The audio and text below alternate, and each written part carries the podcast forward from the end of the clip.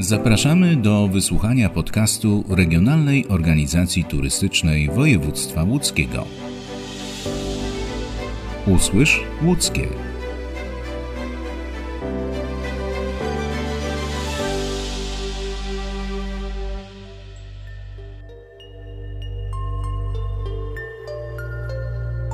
Jedziemy do miejsca położonego 35 km od Łodzi, 67 km od Sieradza, 80 km od Skierniewic oraz niespełna 100 km od Piotrkowa Trybunalskiego. Docieramy do Chociszewa. To właśnie tu nad Bzurą, między starym drzewostanem, z miłości do kultury słowiańskiej, powstała Dolina Skrzatów, park skrzacich opowieści, figur i ekspozycji. Przyjeżdżając do Chociszewa i wchodząc do doliny, pokonujemy drewnianą bramę, za którą kryje się niezwykły świat legend, opowieści i tajemnic. Naszym przewodnikiem po Dolinie Skrzatów jest skrzatolog Konrad Dziącielewski. Panie Konradzie, zacznijmy od tego, gdzie my w ogóle jesteśmy. I też, bo pan ma takie nietypowe nakrycie głowy. Tak, jesteśmy w Dolinie Skrzatów. To jest miejsce, w którym możemy spotkać skrzaty, a w sumie tak naprawdę zrozumieć, kim są skrzaty, a są niewątpliwie elementem wielkiej słowiańskiej opowieści, z którą tutaj w Dolinie Skrzatów możemy się zmierzyć. Dobrze, to ruszamy w takim e, razie do Doliny Skrzatów. Tędy, o, schodzimy po takich bardzo wąskich schodkach i dochodzimy do obejścia skrzatów, dobrze mówię? Do głównego placu. To jest plac, na którym na środku ustawiony jest światowid. Światowid wpatrzony w cztery strony świata. Światowid, który jest początkiem tej naszej opowieści dotyczącej słowa, bo zarówno w nazwie skrzat, tak jak i w nazwie światowid, kryje się ukryta legenda. A my ją tutaj odkrywamy. Nie wiem, czy mogę wszystko powiedzieć, ale może o światowidzie powiem. No, jak mówimy światowid, to od razu wiemy, czym się światowid zajmuje, bo w słowie słowiańskim wszystko jest proste. Wystarczy się wsłuchać, skoncentrować i odpowiedź mamy na talerzu. A zatem światowid to ten, który Widzi świat. widzi świat. Widzi świat dzięki światłu, no bo bez światła nie ma świata. I w ten sposób już zaczynamy odkrywać to, co najciekawsze, czyli tą wielką słowiańską opowieść. No a skrzat to nie krasny ludek, bo skrzaty nie są czerwone. Przeważnie mogą być tam troszeczkę opalone, troszeczkę przybrudzone, bo pracują w świecie przyrodzonym, niskim przyrodzonym, czyli w świecie przyrody i skrzat no, czerwony nie jest, więc nie jest krasny, ładny też nie jest, bo przeważnie jest to taka postać starszego człowieka, starszej kobiety. Uważam, że piękno bycia osobą dojrzałą, starszą jest też cudowne, natomiast przyjętym jest, że prawda, piękny może być młody człowiek, prawda? skrzat jest przeważnie starszy, a zatem no, nie jest krasny, nie jest krasny, krasnoludkiem niewątpliwie nie jest. Skrzat pracuje skrzętnie, skrzat skrzeczy i można go spotkać w lesie, w krzakach. Stąd właśnie postać skrzata, o której my też mówimy, która zasiada na ramieniu wiedźmy bądź wiedźmina, czyli obdarzonych wiedzą. Czy skrzaty są złośliwe? Od razu rozwiejmy te wątpliwości. Nie, skrzaty nie są złośliwe, ludzie są złośliwi, dlatego nadajemy im cechy ludzkie. Niemniej jednak skrzaty, te, które są w Dolinie Skrzatów i te, o których mówię, to y, doświadczone dusze naszych przodków. Doświadczone, czyli te, które widziały wystarczająco dużo, żeby odejść od tych naszych ludzkich zwyczajów. A więc skrzat nie jest chochlikiem, a małym, skrzętnie pracującym stworzeniem. I co ważne, jest naszym przodkiem. Duszą ludzką, która zagnieździła się w tej małej istocie. Często to były istoty, które nasi przodkowie strugali z drewna i tam te skrzaty wchodziły, bądź też te, które tutaj ulepione możemy spotkać w Dolinie Skrzatów. To co, idziemy dalej. Idziemy Mijamy światowide tutaj, dobrze. Jak duży jest skrzat? Bo to rozumiem, to są miniaturki skrzata, czy nie? Czy Nie, to no, jest... skrzat ma 15 cm plus czapka, dzięki czemu pracuje skrzętnie, jak wspomniałem, i daje mu to możliwość no, posiadania takich cudownych artefaktów, jak skrzętnie przygotowane pajęczyny, y, tudzież firanki, obrusy, serwety. To jest jego zasługa. No i to wszystko, czego człowiek y, nie może stworzyć, to właśnie robią skrzaty. Tutaj mamy takie przedstawienie, jak rozumiem, jak skrzaty żyją, jak mieszkają. Tak, one stoją tu w bezruchu, dlatego że się nas trochę boją. My jesteśmy duzi, one są małe. Poza tym one być może też tutaj czekają na to, żeby zostać natchniętymi do życia przez te ludzkie dusze, które szukają swojego miejsca i mogą je tutaj znaleźć. Mitologią słowiańską nasz przewodnik, Konrad Dzięcielewski, pasjonuje się od dziecka. Wszystko zaczęło się od fascynujących opowieści jego dziadka. Te opowieści y, słowiańskie, wczesnosłowiańskie, na które mój dziadek natrafił i skrzętnie się w nie wczytywał i zaczytywał się nimi, przekazując mi też te informacje, no niewątpliwie wpłynęły na cykl mojego wychowania i, i zagnieździły w mojej głowie tą postać skrzata, o której dziadek często wspominał, kiedy wychodziliśmy do lasu i szukaliśmy skrzatów, kiedy robiliśmy dla nich domki, kiedy budowaliśmy dla nich całe miasteczka, kiedy tworzyliśmy pajęczyny, podglądaliśmy wiewiórki, e, ptaki, które można było spotkać w lesie, bo e, takim miejscem, taką pierwszą moją doliną skrzatów, e, budującą fascynację do świata przyrody, była działka we wsi Krzywiec, która dała mi takie olbrzymie pole do popisu i pod kątem rozbudowywania różnych elementów związanych ze skrzatami, jak i również i takiej podstawy do pokochania natury, dzięki Mhm. czemu ją dzisiaj szanuję, bo ją po prostu kocham. Idziemy dalej. Jakie piękne drzewo. To jest drzewo życia. Słowianie mieli takie drzewa życia i nie wycinali ich w świętych gajach. Takie wielkie drzewa budowały poczucie bezpieczeństwa, ale również dawały respekt dla przyrody. Podobno z takich drzew właśnie wychodziły różne duchy, takie jak na przykład Mokosza. Mokosza, czyli pani życia, pani świata, ta, która na wiosnę wychodzi z drzewa życia i, i rozsiewa z tego kosza swojego nasiona, nasiona, które zamieniają się w rośliny. Dolina Skrzatów to miejsce dla każdego, bez względu na wiek. Odwiedzając Chociszew możemy posłuchać pasjonujących skrzacich opowieści, zachwycić się pięknem otaczającej nas przyrody, wsłuchać w nurt biegnącej rzeki.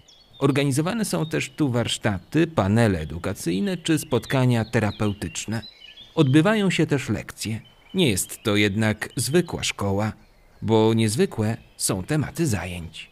Mitologia słowiańska, świat natury i jego piękno, słowo jako klucz do odpowiedzi związanej z mitologią i z tradycją, obrzędowością słowiańską i polską ogólnie. Oprócz tego, w zależności od tego, jakie zwierzęta nam tutaj wyskoczą na trasę, też oczywiście idziemy wokół każdej, każdej takiej przygody i ją też opisujemy i na bieżąco tworzymy historię. Czyli to nie jest tak, że siadamy na jakichś ławkach, na kocach i słuchamy, tylko że idziemy i ta lekcja odbywa się w ruchu, można tak powiedzieć. Tak, jak najbardziej. To jest przejście, przejście z opowieścią. Ta opowieść jest snuta podczas tej naszej wędrówki, tego naszego spaceru, pełnego niespodzianek, odkryć, przygody. A jeżeli chodzi o warsztaty, A warsztaty są na siedząco, warsztaty są w naszej pracowni. Mamy warsztaty motanek, czyli słowiańskich lalek dobrych życzeń, które były podstawową zabawką i takim elementem związanym y, z wiarą, z kultem obrzędowości słowiańskiej, ale również mamy to na co dzień. Mamy też mamy marzenia, które gdzieś chcemy zapisać, czy to są talizmany, czy to wszelkiego rodzaju inne rzeczy, w które wkładamy energię, w które wkładamy naszą myśl. No takie miejsce to nie widziałam nigdzie w Polsce. ale to jest takie miejsce też wyciszenia trochę. Wyciszenia, dzieci y, potrafią się zachować, duże wiadomości czerpią. Jak wrażenia tutaj z tego miejsca, powiedzcie? Mm, Bardzo fajnie. A czego się dowiedziałeś? Y, dużo o zwierzętach. A widziałeś jakieś zwierzę tutaj? Tak, widziałem, na początku widziałem jaszczurkę, dwie żaby i jeszcze widziałem, a tutaj widziałam ryjówkę i też jaszczurkę. A skrzaty ci się podobają? Tak, pomysłowo zorganizowane. To też takie miejsce na wyciszenie trochę dla pana, że można No. pomyśleć, zwolnić? No tak, można, no oczywiście w dzisiejszych czasach tego nam brakuje.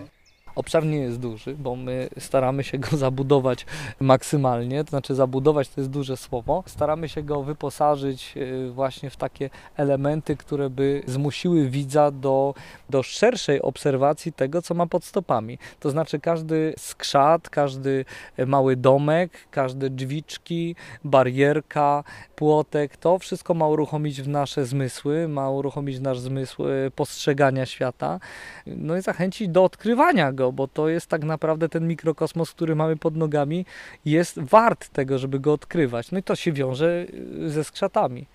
Tak jak tutaj ten Weles, który. Weles. e, Weles. Weles, pan ciemności, opiekun bydła rogatego, również taki pierwszy święty Mikołaj, który przychodził do dzieci i, i rozdawał im prezenty w najdłuższą noc w roku, której był opiekunem.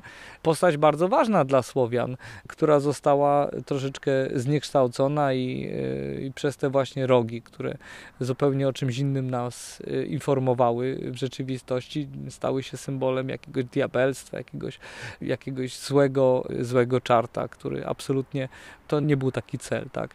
Znaczy Słowianie faktycznie e, mieli dużo takich różnych demonów, bóstw, których się bali, e, dzięki czemu można było ich uspokoić, gdy e, nadmiernie polowali albo nadmiernie wykorzystywali dobra naturalne. Ten strach faktycznie pozwalał na to, żeby, żeby przetrwać, a z drugiej strony e, bóstwa zawsze nagradzały za, za to, że, że Słowianie dbali o tą naturę, która była wokół nich, ale e, tak jak powiedziałem, no tutaj powiedzieć, że Słowianie byli wielkimi ekologami byłoby wielkim nadużyciem, E, natomiast ta wiara i religia sprawiała, że, że musieli być, nie było innego wyjścia i dzięki czemu no, możemy mieć taki odbiór, tak jak powiedziałem, tacy bardzo e, zdrowo nastawieni do przyrody e, ludzie. A propos przyrody, to za nami jest rzeka. Tak, rzeka Bzura. Rzeka Bzura, którą żeśmy e, i staramy się zawsze tutaj też o nią zadbać, żeby ją wyczyścić, żeby pozbyć się tego, co przypływa do nas z nurtem rzeki. Dbamy o to, żeby ta rzeka tutaj też